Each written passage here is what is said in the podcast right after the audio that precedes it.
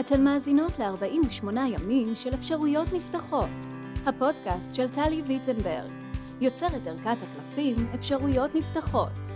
נדבר על הקלפים ועל החיבור בין חיי היומיום למסלול ההתפתחות הרוחנית שלנו. מתחילות.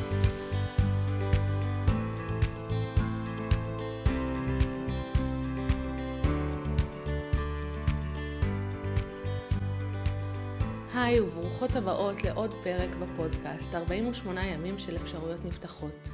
שמי טלי ויטנברג, אני היוצרת של קלפי אפשרויות נפתחות ואני כל כך כל כך שמחה להיות כאן איתכן היום. בפודקאסט הזה, למי שעדיין לא מכירה, אנחנו מדברות בכל פרק על קלף אחד מקלפי אפשרויות נפתחות. אם יש לכן את הקלפים, את הקלפים ואתן משתמשות בהם והם חברים טובים שלכן ביום יום, אז באמצעות הפרק הזה אתן יכולות להרחיב ולהעמיק את ההבנה שלכם לגבי הקלף שיצא לכן וההקשר היותר עמוק שלו. אם אין לכן את הקלפים האלה, אתן בכל זאת יכולות ומוזמנות להישאר איתנו ולשמוע על הנושא שבו עושה כל קלף, והפרק הזה יכול לתרום ולעניין גם את מי שלא הכירה את הקלפים מעולם. תודה רבה שאתן איתי בכל פרק, אני מאוד מאוד שמחה על זה ומודה לכן על זה.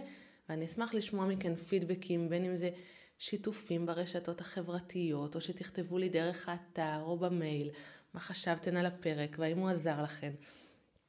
אתן מוזמנות להעביר אותו הלאה לחברות, כמובן אם הוא שווה את זה בעיניכן ושווה את הזמן, היה שווה את הזמן שאתן הולכות להקדיש לו עכשיו ויהיה שווה עבור אחרות או אחרים. ואני יכולה לדבר הרבה, אבל עדיף שנתחיל. בואו נתחיל. היום אנחנו עוסקות בקלף מספר 27, קלף השמחה. ואני מה זה שמחה לדבר איתכן על הקלף הזה, כי שמחה זאת איזושהי איכות או הוויה שאני לפחות מרגישה שבקרב, אה, בוא נגיד, אם הייתי ברסלבית, אז אולי הייתי שומעת יותר על שמחה, אבל אני לא. אני סך הכל בן אדם חילוני לחלוטין. ואני מרגישה שאנחנו לא מדברות מספיק על שמחה. יש לי מזל גם ממש ממש גדול, שאני כל כך כל כך שמחה היום, ואני מאוד מאוד מבסוטה שיש לי הזדמנות להקליט לכם את הפרק הזה מתוך התדר הזה של השמחה. אז בואו נתחיל כמו תמיד בלהקריא את הטקסט של הקלף. שמחה, קלף מספר 27. עושר הוא מצב מחייב, אשר לעתים קורע תחת נטל ההגדרה של עצמו. שמחה לעומתו היא מצב זמין, דינמי, חי ופועם. השמחה כאן כדי לשמוח עמך, וזה הדבר היחיד שלו היא מצפה. היא איננה מבקשת להישאר לתמיד, או הוכחות לקיומה. אין היא נזקקת לסיבה טובה דייה. כל שהיא מבקשת זה, ראו, אני כאן, תנו לי להיות. קלף זה קורא לך לוותר על האושר ולבחור בשמחה. בשמחה הפשוטה, הזמינה, הנעימה, פשוט לשמוח. בהחלט יש על מה. אין צורך לפחד לשמוח לחינם, אך יש צורך למצוא, סליחה, אין צורך לפחד לשמוח לחינם, אין צורך למצוא סיבה טובה מדי, כיוון ששלל הסיבות לשמחה קיימות כאן ועכשיו, על אף שאין מי שיתחייב לך על עתידן. תני לליבך לשמוח ולגופך להצטרף לחגיגה. והאושר הוא כבר יגיע לביקור חטוף וספונטני. עד הפעם הבאה. אני מה זה אוהבת את הקלף הזה, אם לא הבנתם, בינתיים עד עכשיו. אה, אני אוהבת, אני מרגישה מהניסיון שלי איתו שהוא הרבה פעמים יוצא ומזכיר לי שגם כשאני מרגישה שהכל לא טוב, אז הוא, הוא מכניס בי אופטימיות ומזכיר לי שיש לי על מה לשמוח. וברגע שאנחנו בוחרות בשמחה, יש כל כך הרבה שינוי, אנחנו נדבר על זה תוך כדי הפרק, אבל היכולת שלנו לבחור בשמחה היא ממש יכולת טרנספורמטיבית מגניבה מאוד מאוד מאוד מאוד. אז בואו נתחיל לרדת קצת לעומקו של הטקסט. אמ, המשפט הראשון אה, של הטקסט אומר, עושר הוא מצב מחייב אשר לעתים קורע תחת נטל ההגדרה של עצמו. תשמעו, להיות מאושרת זאת חתיכת אחריות. להיות מאושרת זה, אני לא שאני לא בעד אושר, אני בעד שכולנו נהיה כמה שיותר מאושרים ומאושרות ו, וזה נפלא ואני מברכת את כל מי עוסקים במדעי העושר ו- ו- ועוזרים לאנשים להרגיש יותר טוב עם עצמם, כל מה, מה, ש- מה שעובד, עובד מעולה. אני מרגישה אישית, ואת תבחרי מה את לוקחת מזה, שה... שאושר הרבה פעמים עבורנו הוא מעין איזושהי הגדרה שהיא פשוט מחייבת. כאילו, אני מאושרת או אני לא מאושרת. אני... וזה מין כמו ממש אפילו, כאילו הוספנו לעצמנו עוד, עוד משימה עוד הישג, חוץ מזה שאנחנו צריכות להיות, אה, אה, אני יודעת מה, אה, אה, מצליחות בקריירה, אה, יפות, רזות, אימהות טובות, בנות זוג טובות, אה, אה, טובות באינטימיות, במיטה, בסקס, זה, אנחנו גם צריכות להיות מאושרות. זה כאילו עוד מין משימה כזאת, ואני חושבת שהמשימה הזאת היא די בלתי אפשרית בגדול, כי החיים הם דבר מורכב, ויש להם עליות, ויש להם ירידות, ואנשים עוברים משברים. כל הזמן, בגדול, בן אדם ממוצע יעבור אחת לכמה שנים איזשהו משבר, זו, זה או אחר, זה לא מספיק מדברים על זה, ואני מרגישה שהרבה פעמים האושר, במקום לתת לנו את המתנות שלו, גורם לנו לשפוט את עצמנו לחומרה. ומבחינתי זה ביג נו נו. אני רוצה ואני מבקשת מכן ואני מציעה לכן לראות בעיניים יפות ובעיניים טובות את שלל המצבים שלכן. גם את המצבים בהן אתן מאושרות ושמחות ומלאות חיוניות, חיוניות ויש לכן מה לתת לעולם. וגם את המצבים בהן אתן מרגישות כמו סחבה ואתן לא מבינות איך אי פעם מישהו פנה אליכן לעזרה או לעצה או, או איך היה לכן משהו לתת לעולם. כל אלה הם מצבי צבירה, חלק מ-360 מעלות של הדבר הזה, שהוא נקרא בן אדם, על אחת כמה וכמה בן אדם מחובר לעצמו, עוד מעט נדבר על זה. אז הקלף הזה בגדול, האמירה הכי גדולה שלו היא שחררי את האושר. האושר, לפעמים הוא מגיע, האושר זה, זה לא עוד וי, זה לא עוד הישג בקריירה. לפעמים הוא מגיע, תתעסקי בשמחה, השמחה היא פה, היא קטנה, היא עכשיו, זהו. מה זה שמחה? שמחה היא, היא לא הישג, היא הוויה זמינה. אפשר לשמוח מזית שטעים, אפשר לשמוח מפרפר, אפשר לשמוח ממשהו מצחיק שהילד שלנו אמר, אפשר לשמוח מ... שאני הצחקתי את עצמי, אפשר לשמוח מזה שקניתי שוקולד שאני מתה עליו, וכולי וכולי וכולי. מה שיפה בשמחה, ופה אני ממשיכה עם הטקסט, שהיא איננה מבקשת להישאר לתמיד או הוכחות לקיומה. אני חושבת שכשאנחנו מחפשות לחיות חיים מאושרים, אז זה כאילו, אנחנו צריכות סיבות. אוקיי, אני מאושרת כי יש לי ככה וככה, ואנחנו, ואני, ואז כשאנחנו כבר סוף סוף לרגע אוחזות באושר, כמו שאנחנו אוחזות בכל דבר, אנחנו מפחדות שהוא ייגמר, והחדשות שלי הם הוא שהוא הוא ייגמר, ואז הוא יחזור, הוא ייגמר, ואז הוא יחזור. השמחה לא מבק... השמחה היא משהו הרבה הרבה יותר רגעי, והיא לא מבקשת מאיתנו לאחוז בה, והיא לא מבקשת מאיתנו לשמר אותה. זה מין רגש כזה, זה כמו משב רוח, זה כמו ריח של פרח, זה משהו מאוד מאוד זמני, ובעיניי, או להבנתי, וכפי שאני מפרשת ומביאה לכם את הקלף הזה, היא משהו הרבה יותר חי, דינמי ופועם מאושר, פחות סטטי, פחות נוקשה ופחות מחייב. אמ, אז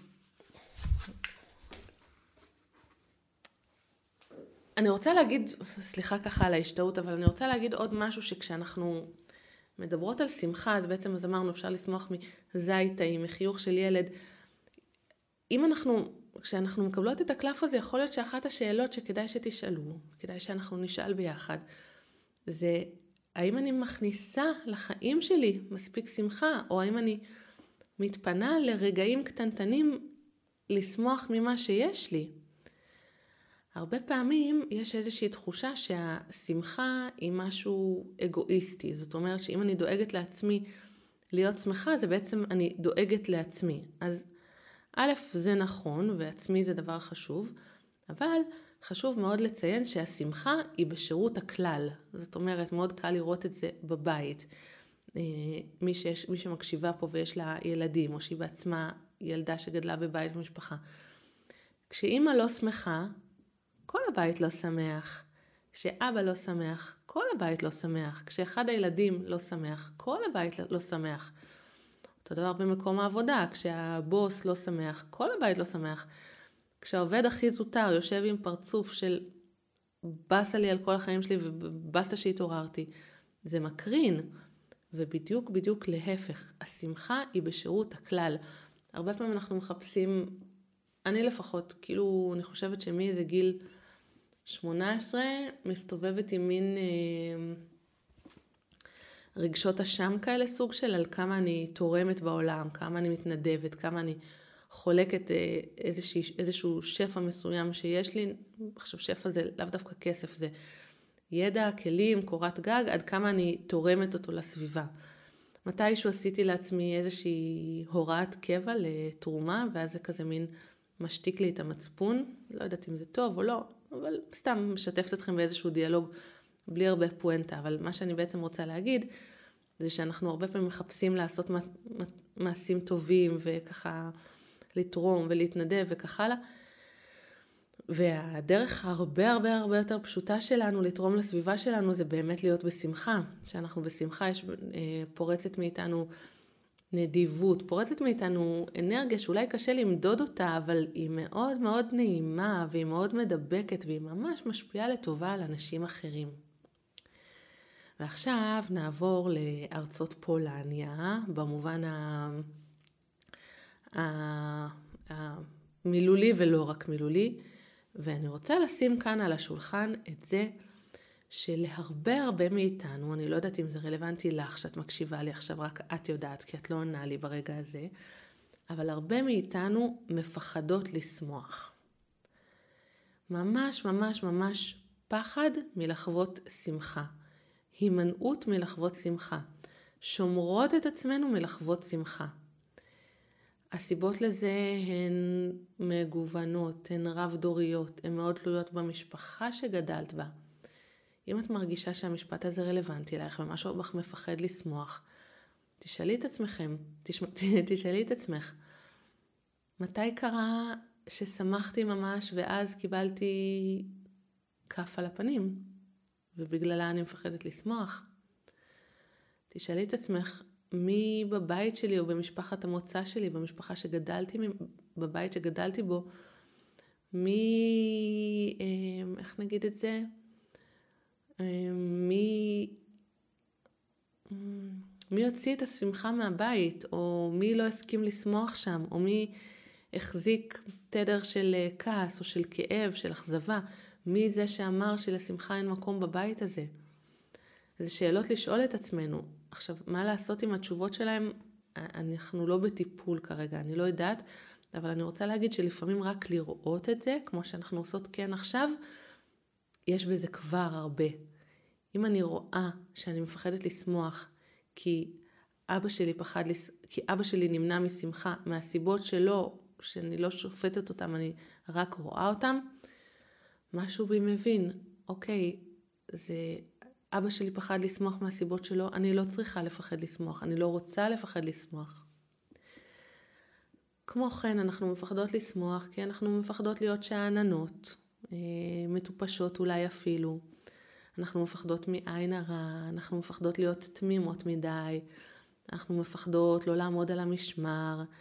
אה, זה אלה גורמים שהם היבטים הישרדותיים בתוכנו, בין אם זה כי אנחנו דור אה, שני או שלישי לשואה, או דור רביעי או חמישי או שישי או שביעי לפרעות כאלה ואחרות, או שאנחנו פשוט בני אדם, והעולם עבור בני אדם רוב השנים היה מקום סך הכל מסוכן, ומקום שהחושים שלך צריכים להישאר מאוד מחודדים כדי לחיות.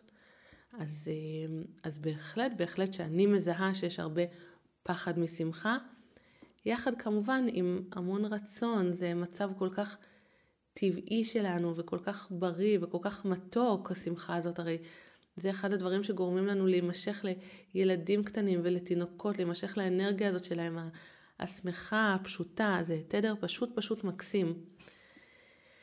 אני רוצה להגיד גם שבחברה שלנו, כמו שאני מרגישה אותה, או לפחות איפה שאני, אה, באזורים בהם אני הסתובבתי רוב שנות חיי, אני מרגישה שזה קצת אחרת בשנים האחרונות, אבל רוב שנות חיי, אני מרגישה שהערכים שהיו היו הוויות או, או תכונות יותר מוערכות. לדוגמה, רצינות מוערכת יותר משמחה, אחריות מוערכת יותר משמחה, הישגיות מוערכת יותר משמחה, עקביות, כל מיני אה, תכונות או הוויות שהן יותר לינאריות, יותר גבריות, יותר מוגדרות, ושלהיות שמח זה בכלל לא...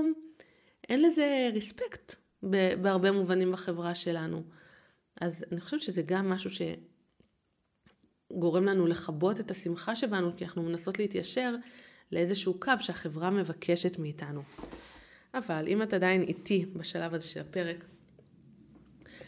זה אומר שאת רוצה להכניס שמחה לחיים שלך, ואני פה כדי להגיד לך שיש לך את זכות הבחירה הזאת, וברגע שאת מבינה שזה משהו שיגיע מהמשפחה, או שזה צורך אה, אה, להשתייך לחברה, או כזה דבר או אחר, את בהחלט יכולה להגיד, אוקיי, זה מה שהיה, זה מה שהגיע מבחוץ.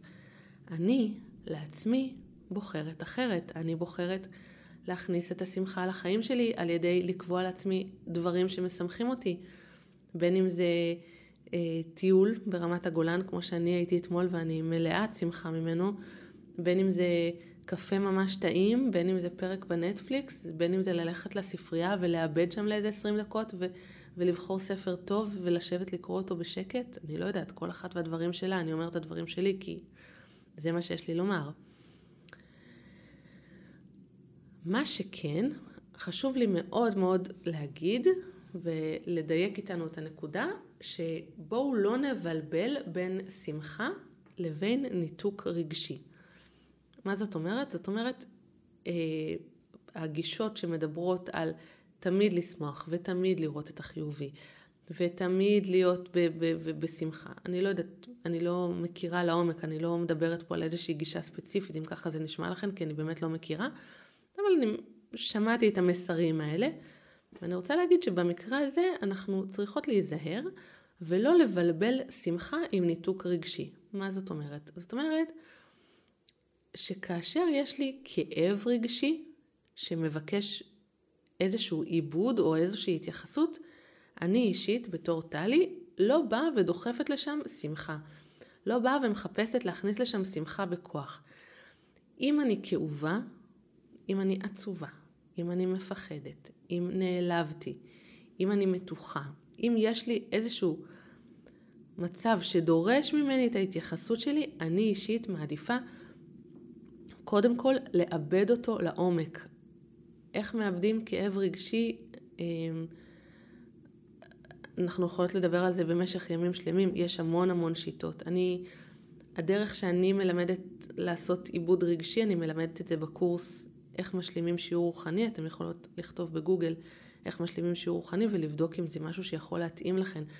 אבל כך או אחרת, אם יש לנו, אם יש לנו איזשהו כאב, ההמלצה הגדולה שלי לכם היא פשוט להרגיש את הכאב, לתת לו את המקום. כשאני מדברת על, כשהקלף מדבר על שמחה, כשאני מדברת איתכם על שמחה, אני מדברת על שמחה בתוך איזשהו מצב יותר סטטי, לא בזמן משבר. כשאנחנו מנסות להכניס שמחה בזמן משבר, אמ, אנחנו בעצם כופות על עצמנו איזשהו ניתוק רגשי. ומה שקורה זה שיש לנו תגובת שרשרת, כי ניתוק רגשי מביא לקהות חושים, לקהות רגשית. זאת אומרת, אם חיביתי את הרגש שלי, אני לאט לאט גורמת למערך הרגשי שלי להיות מאוד מאוד אה, מבוסת יתר על המידה, מאוד מאוד מבוצר, מאוד מאוד מנוהל. ואז כשאני אחפש את השמחה, אז אני גם לא כל כך אמצא אותה, כי אם למדתי לנהל את הרגשות שלי בצורה כל כך טובה מדי, עד לכדי שאני לא מרגישה רגשות בצורה, את הרגשות הכואבים שלי בעוצמה, יהיה מאוד מאוד קשה לחוות גם את השמחה בעוצמה.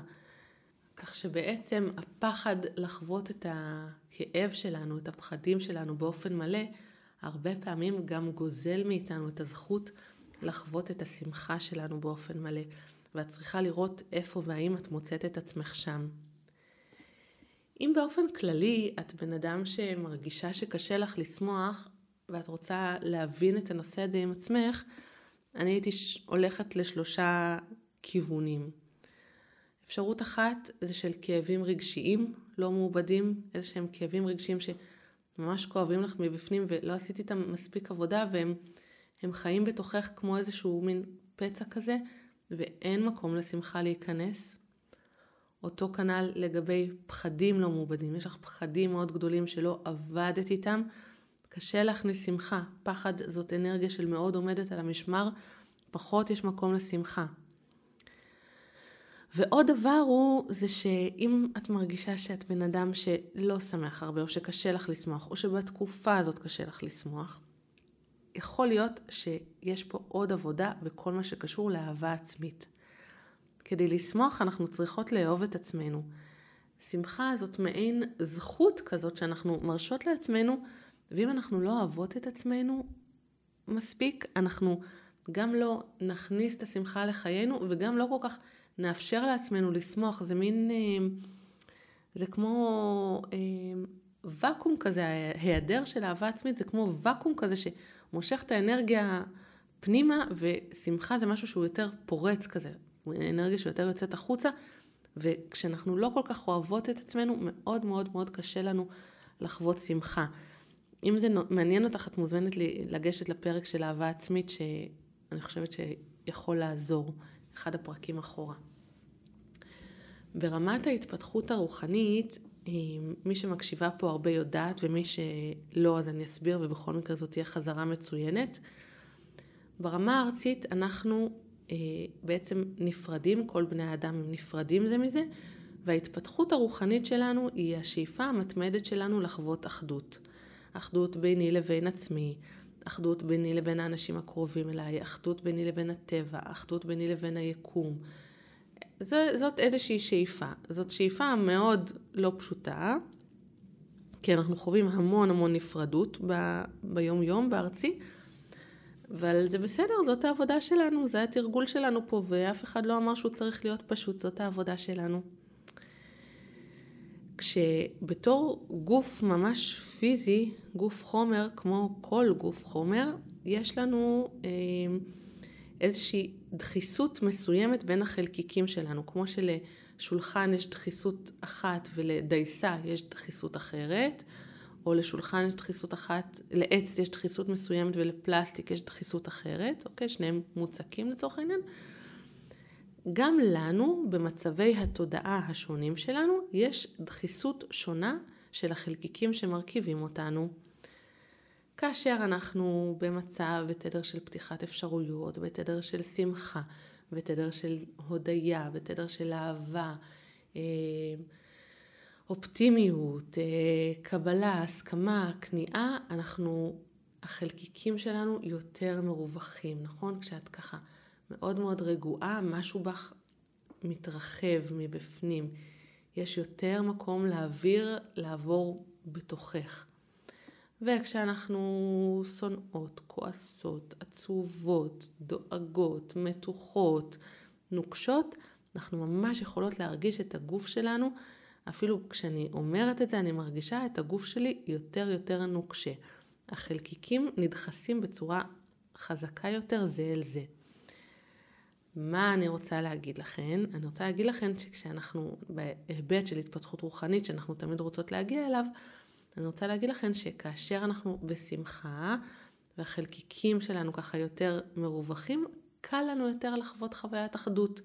זה כאילו שלעולם יש יותר מרווח להיכנס לתוכנו, ואנחנו, כאילו, ה, ה, קצת קשה לי להסביר את זה למי שאני לא איתה מול העיניים, ולמי שלא נמצאת איתי בתהליך לימודי יותר עמוק וממושך, אבל בכל זאת, אמ, כשאנחנו חוות חוויה של אחדות, אז זה, זה בחתירה לעבר איזושהי תחושה של הכל אחד. לא במקום ה-new age, כולנו אחד וזה, אנחנו, יש לנו איזשהו חיבור, אנחנו נורא נורא נפרדים, אבל גם נורא נורא מחוברים. וכשאנחנו בשמחה, יש איזושהי היכולת שלנו לחוות אחדות בכל הרמות, אה, ביולוגית, חברתית, אה, עם היקום, בכל צורה, היא פשוט הרבה הרבה יותר טובה. אנחנו ממש יכולות להרגיש כמה, כמה אנחנו יותר מאוחדות עם מה שסביבנו. אז זה, זה כבר בהיבט של ההתפתחות הרוחנית, טיפונת להבין את ההשפעה ואת הקשר של שמחה להתפתחות הרוחנית, ואיך הקלף הזה, שהוא בסך הכל שמחה, אוקיי, מה קלף כביכול נורא נורא פשוט, נכנס לערכת הקלפים אפשרויות נפתחות וקיבל פרק שלם שהוא כבר אה, אה, לא יודעת כמה דקות. אם הקלף של השמחה נכנס אליכן, אז בגדול מהניסיון שלי הוא בא להגיד אחד משני דברים. או איזה יופי, הכל טוב, קחי נשימה, אופטימיות, הכל בסדר, או בואי תכניסי שמחה איפה שקצת חסרה. מה הקלף בא להגיד במקרה שלך? רק את ואך ורק את יודעת. החוויה שלך עם הקלפים היא כל כך כל כך פרטית. הם מדברים אלייך לא בשפה שלי, של טלי, שכביכול או לא כביכול כתבתי אותם. הם מדברים אלייך בשפה שאת ייצרת איתם, ורק את, יש לך את השיח ואת השפה הכל כך כל כך פרטית, ואת האופן שבו את מבינה אותם, ואת היכולת להבין מה הם באמת רוצים להגיד לך, היא שלך בלבד. אז אה, זהו, עד כאן לפרק על קלף השמחה. הפרק הבא שלנו יעסוק בקלף הסבלנות. וואו, פרק חשוב, חשוב, חשוב, חשוב, קלף חשוב, חשוב, חשוב, שאני מאוד מאוד אוהבת. תודה רבה לכן שהייתן כאן איתי. אתן מוזמנות להיכנס לאתר של אפשרויות נפתחות, לקרוא על הקלפים או לקרוא על פנקסי, אה, הפנקסים של פתיחת אפשרויות שגם מאוד מאוד עוזרים לנו אה, ככה לרווח בין החלקיקים שלנו. או להיכנס לקבוצת הפייסבוק, אפשרויות נפתחות, חיות על ספירלת ההתפתחות, ולכתוב לי באינסטגרם, בפייסבוק או דרך האתר מה חשבתן על הפרק הזה, והאם הוא שימח אתכן לפחות קצת. תודה רבה רבה שהייתן איתי ונתראה בפרק הבא. להתראות.